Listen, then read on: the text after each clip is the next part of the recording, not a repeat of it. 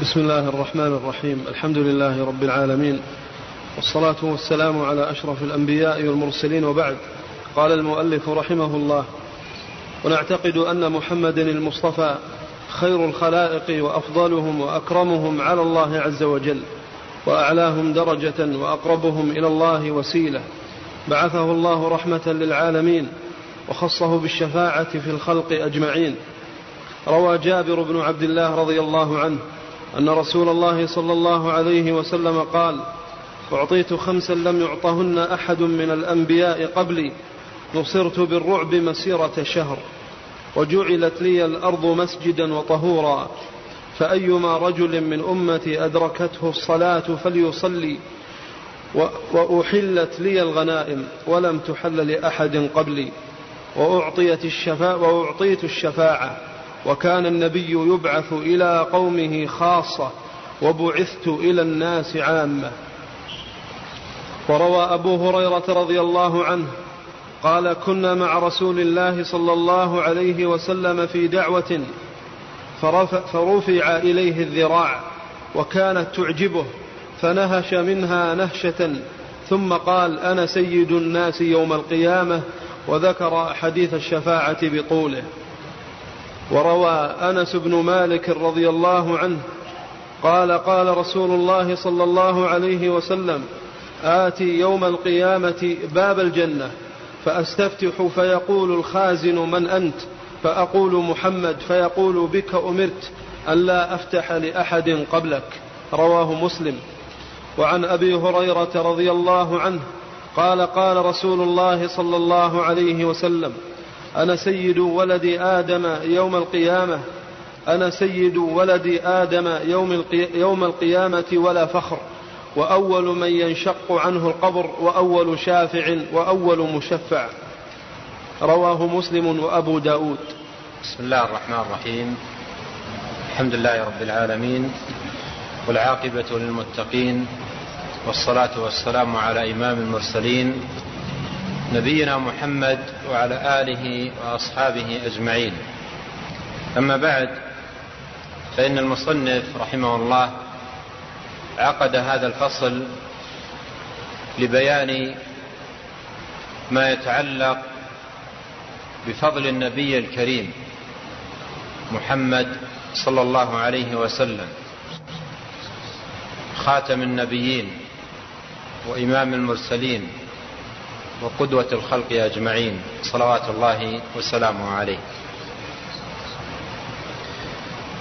من أصول الإيمان الإيمان بالأنبياء الإيمان بالرسل الكرام الذين أرسلهم الله عز وجل واعتقاد أنهم رسل الله حقا وأنبياؤه صدقا وأن الله عز وجل بعثهم للناس بالهدى والحق مبشرين ومنذرين. واعتقاد أنهم بلغوا الرسالة وأدوا الأمانة ونصحوا للأمة لأممهم. وأنهم بلغوا ما أمرهم الله تبارك وتعالى به على التمام والكمال. وأن من أطاعهم فهو من أهل الجنة ومن عصاهم فهو من أهل النار. واعتقاد فضل الرسل ورفعة شأنهم وعلو قدرهم وأن الله عز وجل اجتباهم واختارهم وميزهم على الناس خصهم برسالته. وفضلهم على العالمين. واعتقاد التفاضل بينهم. وأن أفضل الأنبياء الرسل. وأفضل الرسل أولو العزم منهم. وأفضل أولو العزم محمد صلى الله عليه وسلم. فهو إمام المرسلين.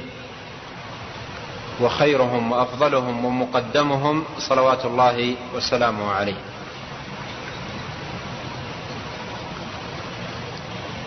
وكما أن الإيمان بالرسل عموما أصل من أصول الإيمان فإن الإيمان بنبوة محمد صلى الله عليه وسلم وأنه خاتم الأنبياء والمرسلين أصل عظيم من أصول هذا الدين. ولا إيمان لمن لم يؤمن بنبوته.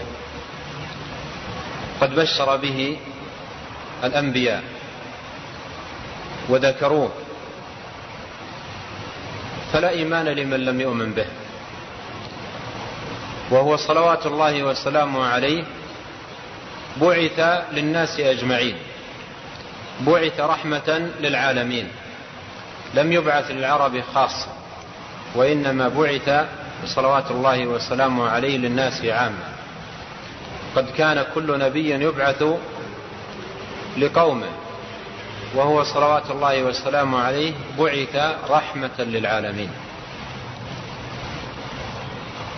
بعث للناس أجمعين.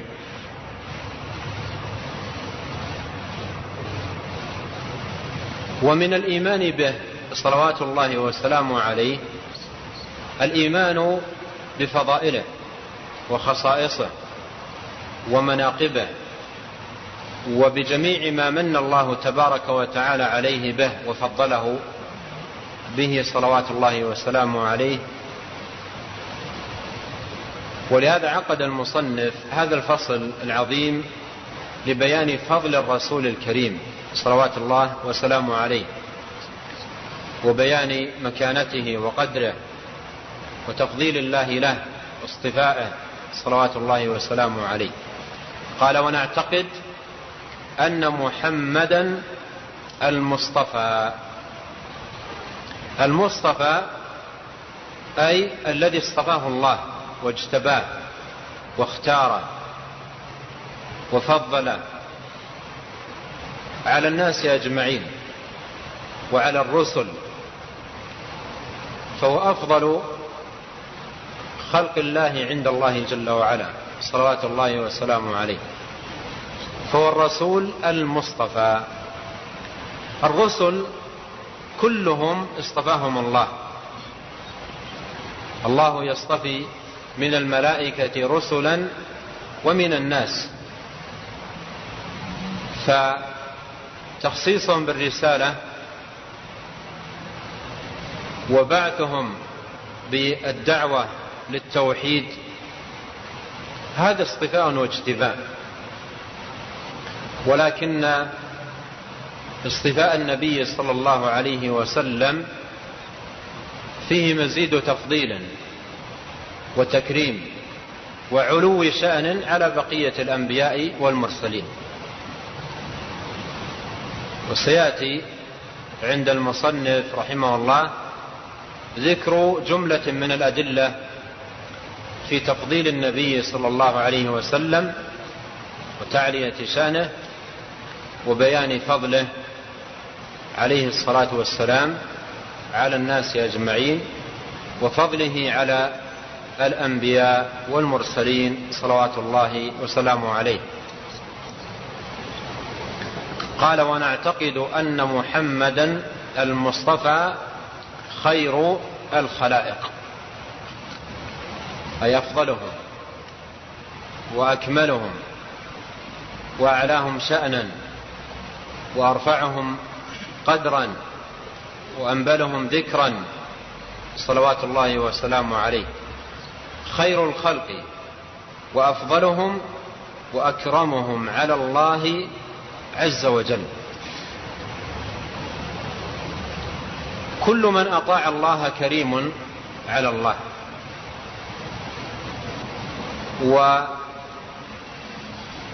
وأكرم خلق الله على الله رسول الله عليه الصلاة والسلام.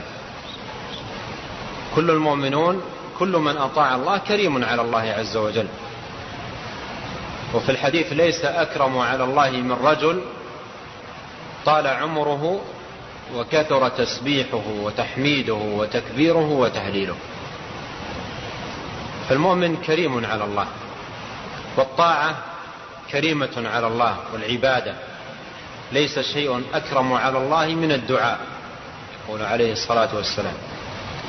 فالطاعة ذاتها كريمة على الله وأهلها كريمون على الله. وأكرم خلق الله على الله رسول الله عليه الصلاة والسلام. وهو أفضلهم طاعة وأكملهم عبادة وأعلاهم شأنا صلوات الله وسلامه عليه. قال وأعلاهم درجة. وأعلاهم درجة. والدرجة هي المنزلة والرتبة. فرتبته ومنزلته هي أعلى المنازل وأرفع الرتب. فليس في الناس أرفع منه رتبة ولا أعلى منه منزلة. وأقربهم إلى الله وسيلة. أقربهم إلى الله وسيلة. والوسيلة هي السبب الموصل إلى الله جل وعلا. فأقرب الناس وسيلة إلى الله رسول الله عليه الصلاة والسلام. فقد أتم العبودية وأكمل الطاعة. وكان قدوة للناس في كل خير وكل نبل وكل فضل وكل عبادة. قد كان لكم في رسول الله أسوة حسنة. قد جاء في معنى الوسيلة أنها منزلة. لا تنبغي إلا لواحد من عباد الله. يقول عليه الصلاة والسلام وأرجو أن تكون لي. وفي الحديث يقول إذا سمعتم المؤذن فقولوا مثل ما يقول ثم سلوا الله لي الوسيلة. فالوسيلة منزلة عند الله لا تنبغي إلا لأحد وهي لنبينا الكريم عليه الصلاة والسلام. وهذا معنى قول المصنف أقربهم إليه وسيلة. وفي القرآن وفي القرآن الكريم عسى أن يبعثك ربك مقاما محمودا. فله عليه الصلاة والسلام المقام المحمود. وسيأتي إليه الإشارة في كلام المصنف. قال وأقربهم إليه وسيلة. بعثه الله رحمة للعالمين. قال تعالى وما أرسلناك إلا رحمة للعالمين. وقال صلى الله عليه وسلم إنما بعثت للناس رحمة فهو رحمة مهداة عليه الصلاة والسلام. كان يرحم الناس وحريص عليهم. باذل وسعه وجهده في دعوتهم واستنقاذهم من النار ودعوتهم إلى توحيد الله تبارك وتعالى.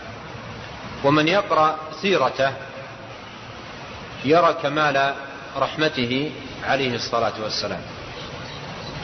السنة مليئة بالشواهد والدلائل العظيمة على كمال رحمته. ومن ذلك على سبيل المثال لما تعرض الدوس وهم كفار للنبي صلى الله عليه وسلم بالأذى أتى الصحابة إلى رسول الله صلى الله عليه وسلم وقالوا ألا تدعو الله عليهم؟ فرفع يديه إلى السماء وظن الصحابة أنه مد يديه إلى الله ليدعو عليهم.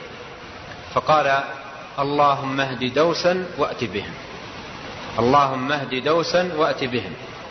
وجاء عدد منهم. مسلمين. هداهم الله عز وجل. فهو رحمة مهداة. صلوات الله وسلامه عليه. وسيرته مليئة بالشواهد على كمال رحمته صلى الله عليه وسلم. قال وخصه بالشفاعة. في الخلق أجمعين. المراد بالشفاعة أي الشفاعة العظمى الكبرى التي يشفع فيها صلوات الله وسلامه عليه في الموقف العظيم للخلق كلهم بعد أن يعتذر الأنبياء عن هذه الشفاعة. فيأتي الناس إليه ويقول أنا لها ويشفع عند الله في أن يبدأ بالقضاء. وهذا هو المقام المحمود الذي يغبطه عليه الأولون والآخرون. ويظهر لكل الناس كمال فضله وعلو قدره ورفعة رتبته صلوات الله وسلامه عليه. ذكر المصنف رحمه الله هذا الكلام المجمل في بيان فضل النبي عليه الصلاة والسلام ثم شرع في ذكر بعض الأدلة على ذلك.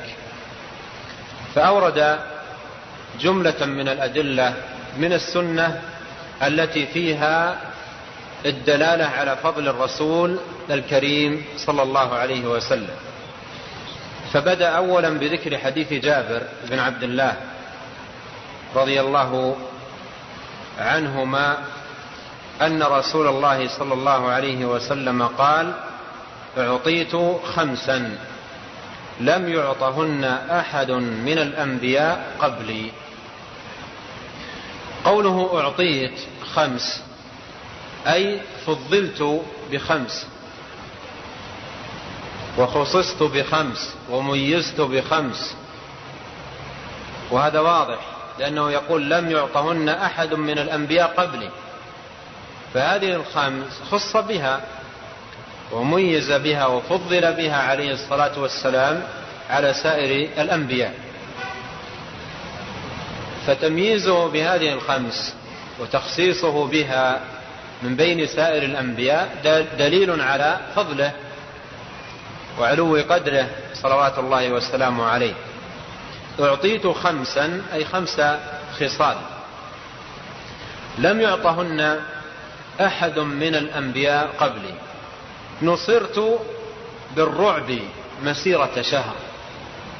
نصرت بالرعب أي أن الله عز وجل يلقي الرعب الشديد والهلع والخوف في قلوب أعدائه. ما يتوجه صلوات الله والسلام عليه لعدو إلا ويمتلئ رعبا وخوفا. من مقدم النبي صلى الله عليه وسلم عليه. فيقول نصرت بالرعب. هذه واحدة.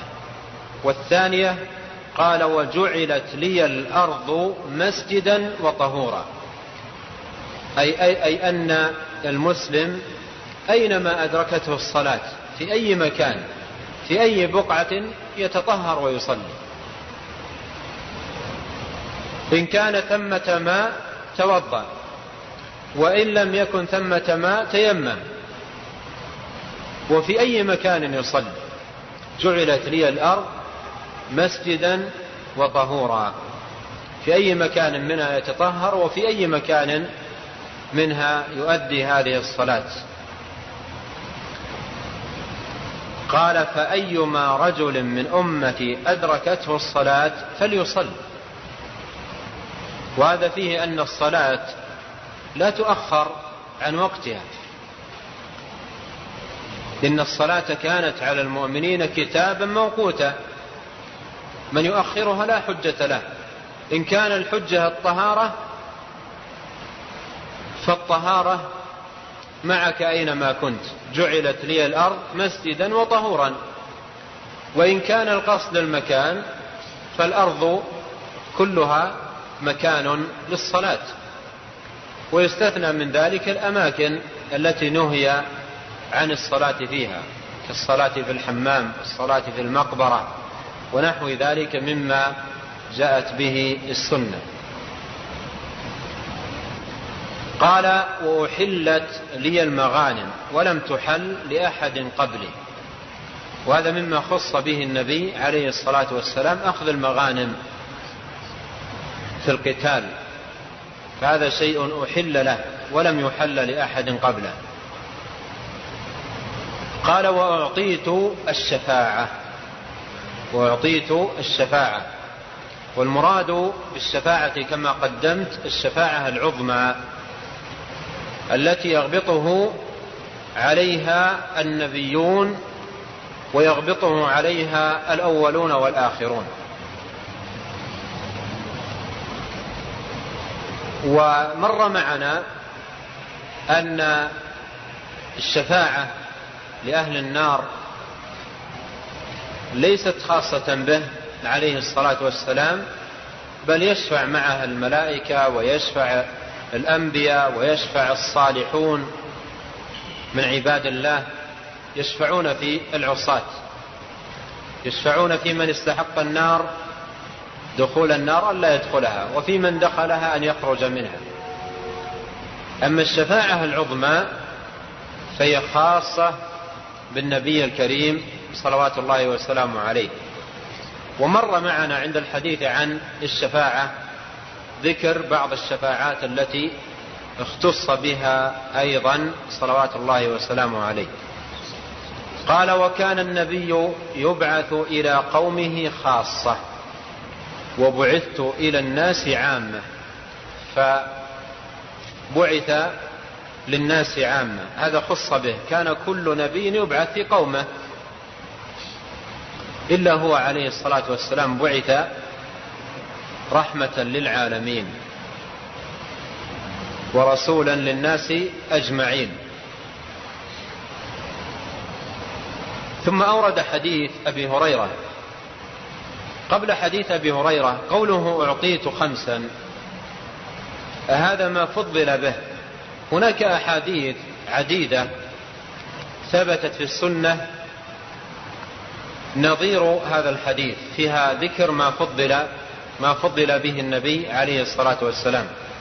مثل حديث فضلت على النبيين بست وأحاديث أخرى. لما يطلع طالب العلم على هذه الأحاديث يجد من مجموعها خصال عديدة تزيد على هذه الخمس فضل بها النبي صلى الله عليه وسلم. قال الحافظ بن حجر في فتح الباري بعد جمعه لجملة من الأحاديث قال إنها تصل إلى سبع عشرة خصلة فضل بها عليه الصلاة والسلام على النبيين. وذكر أن بعض أهل العلم قال إنها ستون خصلة فضل بها على النبيين. ذكر ذلك في الفتح. قال وروي أبو هريرة وروى أبو هريرة رضي الله عنه. بالمناسبة هذه لا أدري هل جمعت في رسالة أو لا لكن جمعها في رسالة فيها إبراز لفضل النبي صلى الله عليه وسلم من خلال هذه الأحاديث. قال وروى أبو هريرة رضي الله عنه قال كنا مع رسول الله صلى الله عليه وسلم في دعوة أي وليمة. فرفع إليه الذراع يعني قدم له الذراع ليأكل منه. وكانت تعجبه أي الذراع صلوات الله وسلامه عليه. فنهش منها نهشة أي قطع منها قطعة بأبراسه. يقال النهس بالسين بالأسنان والنهش بالأضراس فقطع منها آه، قطعة عليه الصلاة والسلام. ثم قال أنا سيد الناس يوم القيامة. أنا سيد الناس يوم القيامة. والسيد هو المقدم على غيره. لفضله وعلو قدره ورفعة شأنه. هذا هو السيد. فسيد الناس يوم القيامة هو الرسول الكريم عليه الصلاة والسلام. وذكر حديث الشفاعة بطوله. أي حديث أبي هريرة هذا حديث الشفاعة. والمصنف رحمه الله سبق أن أشار إليه. سبق أن أشار إليه عندما تكلم عن الشفاعة. أشار إلى أن حديث الشفاعة مروي عن غير واحد من الصحابة وعد منهم آه، أبي هريرة. والحديث طويل فيه أن الناس يأتون إلى الأنبياء آدم فيعتذر ثم يذهبون إلى نوح فيعتذر ثم يذهبون إلى إبراهيم فيعتذر ثم يذهبون إلى موسى فيعتذر ثم يذهبون إلى عيسى فيعتذر ويصفونه بصفاته التي تميز بها فيعتذرون. ويأتون إلى النبي عليه الصلاة والسلام فيقول أنا لها. فالشفاعة العظمى خص بها النبي صلى الله عليه وسلم. قال وروى أنس بن مالك رضي الله عنه قال قال رسول الله صلى الله عليه وسلم أنا آه، قال آتي يوم القيامة باب الجنة فأستفتح يعني أطلب أن يفتح الباب. آتي باب الجنة فأستفتح أي أطلب أن يفتح. فيقول الخازن من أنت؟ فأقول محمد صلوات الله وسلامه عليه. فيقول بك أمرت ألا أفتح لأحد قبلك. بك أمرت ألا أفتح لأحد قبلك. وهذه من خصائصه وفضائله عليه الصلاة والسلام أنه أول من يستفتح له من يفتح له باب الجنة. وهو أول الداخلين إليها صلوات الله وسلامه عليه. وأمته أول الأمم دخولا. وهذا أيضا من فضائله عليه الصلاة والسلام. قال وعن أبي هريرة رضي الله عنه قال رسول الله صلى الله عليه وسلم أنا سيد ولد آدم يوم القيامة ولا فخر. ومر معنا قبل قليل أن من فضائله أنه سيد ولد آدم أي مقدمهم وإمامهم وقائدهم وقدوتهم وأفضلهم صلوات الله وسلامه عليه. وقوله ولا فخر أي لا أقول ذلك على وجه المفاخرة والمباهات وإنما أقول ذلك تحدثا بنعمة الله وشكرا له سبحانه وتعالى واعترافا بمنه وفضله وعطائه. قال وأول من ينشق عنه القبر هذا من خصائصه وفضائله عليه الصلاة والسلام أن أول من ينشق عنه القبر عند قيام الناس من قبورهم لرب العالمين هو النبي الكريم عليه الصلاة والسلام. وأول شافع يعني أول من يشفع عند الله. فعرفنا أن الشفاعة آه، ليست الشفاعة العظمى وليست الشفاعة في دخول الجنة. آه، يشاركه فيها غيره. عليه الصلاة والسلام لكنه في تلك الشفاعات هو الأول والمقدم على غيره. والشفاعة الشفاعة هي مبنية على الفضل والتقدم والرفعة على الناس من حيث العبادة والطاعة والإقبال على الله جل وعلا. ولهذا من كان في الحياة الدنيا رحيما بالناس شفوقا عليهم حريصا على نصحهم ودلالتهم إلى الخير يكون حريا بأن يكون شافعا لهم يوم القيامة عند الله. وعلى العكس من ذلك من كان لا هم له إلا الإساءة إلى الناس والطعن فيهم والنيل منهم والإساءة إليهم فليس مؤهلا لأن يكون شفيعا عند الله يوم القيامة. ولهذا صح في الحديث أن النبي صلى الله عليه وسلم قال إن الطعانين واللعانين لا يكونون شهداء ولا شفعاء يوم القيامة لأن الشفاعة مبناها على الدعاء للناس بالخير الشهادة مبناها على الإخبار عن الناس بالخير والطعان واللعان ليس كذلك. فالشفاعة مبنية على الفضل والتقدم في الخير والعبادة والطاعة والنصح لعباد الله.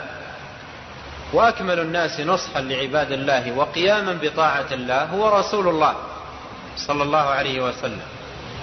ولهذا هو أول شافع وأول مشفع يعني أول من تقبل شفاعته ويستجاب له في شفاعته. وأول مشفع. قال رواه مسلم وأبو داود. هذه بعض الأحاديث والمصنف مختصر. فذكر من الأحاديث ما يناسب هذا الاختصار وإلا الأحاديث التي فيها بيان فضل النبي عليه الصلاة والسلام ومكانته ورفعة شأنه وما خص به عليه الصلاة والسلام كثيرة جدا. نعم. هناك كتابان يا شيخ. ها؟ هناك كتابان في المسألة. ممكن تسميها. الكتاب الأول ذكر بعض الإخوة كتاب للشيخ محمد خليفة التميمي خصائص النبي. لا كتاب التميمي حقوق النبي.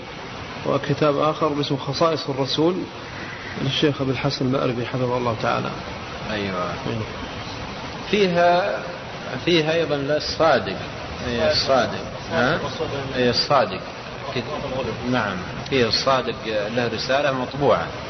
أخ طبعت في الرشد بعنوان خصائص النبي عليه الصلاة والسلام. وبين الغلو. هي إيه، هذه يمكن تكون اعتنت بهذا الموضوع. وقد يكون جمع مثل هذه الأحاديث. نعم. قال المؤلف رحمه الله ونعتقد أن خير هذه الأمة وأف...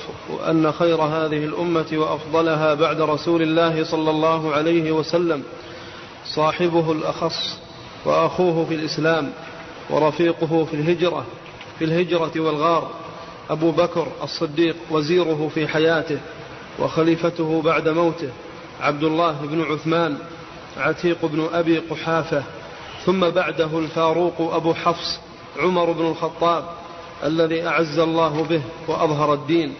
ثم بعده ذو النورين أبو عبد الله عثمان بن عفان الذي جمع القرآن وأظهر العدل والإحسان.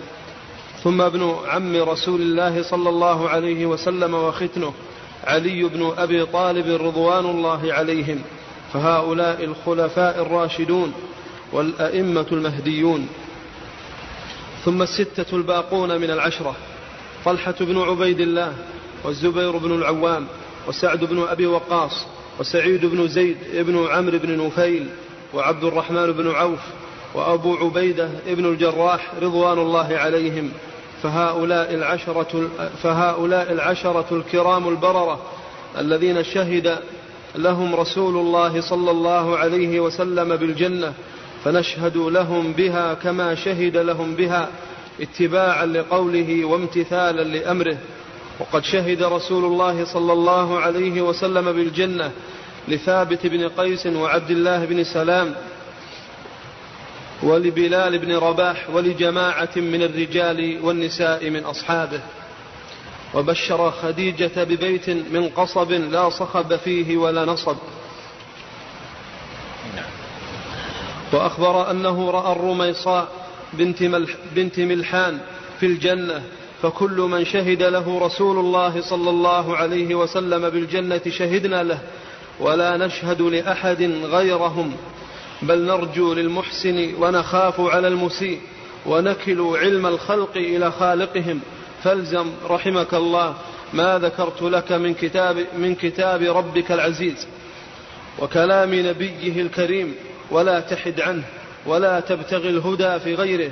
ولا تغتر بزخارف المبطلين وآراء المتكلفين فإن الرشد والهدى والفوز والرضا فيما جاء من عند الله ورسوله لا فيما أحدثه المحدثون وأتى به المتنطعون من آرائهم المضمحلة ونتائج عقولهم الفاسدة وارض بكتاب الله وسنة رسوله عوضا من قول كل قائل وزخر من قول كل قائل من قول كل قائل وزخرف وباطل.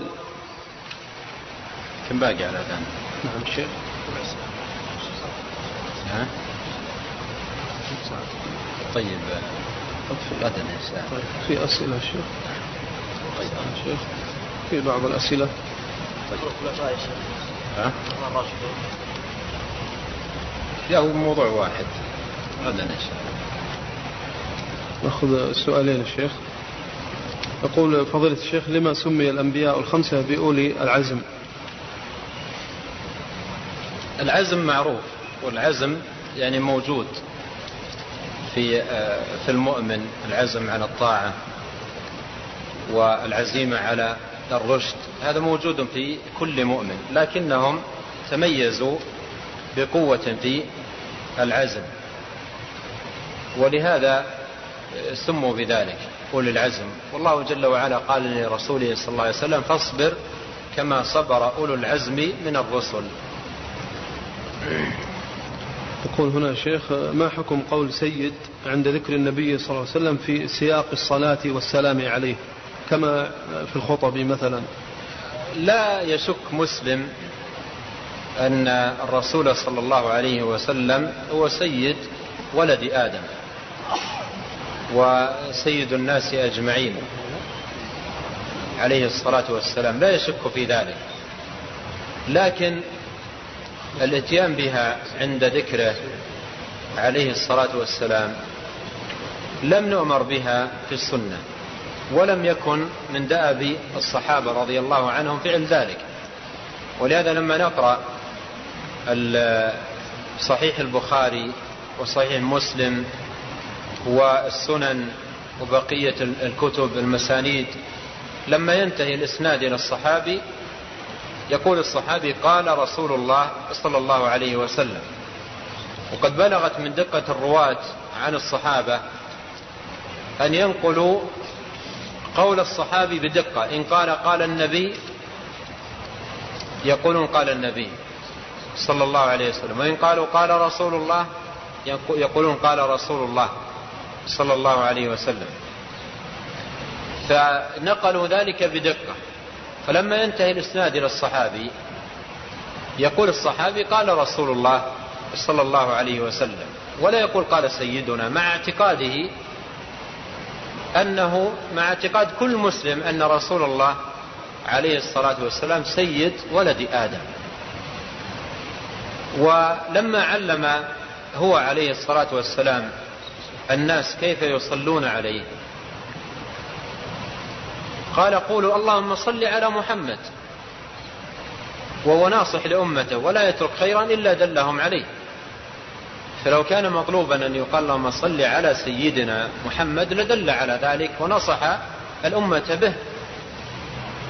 ونعتقد أنه ما ترك خيرا إلا دل الأمة عليه ولا شرا إلا حذرها منه. ولهذا نرى أن يجب على كل مسلم أن يعتقد هذه العقيدة أن الرسول الكريم عليه الصلاة والسلام سيد ولد آدم وينهج نهج الصحابة وطريقتهم وليعلم أن الصحابة رضي الله عنهم أفضل الأمة حبا للنبي الكريم عليه الصلاة والسلام. والله تعالى أعلم وصلى الله وسلم على نبينا محمد.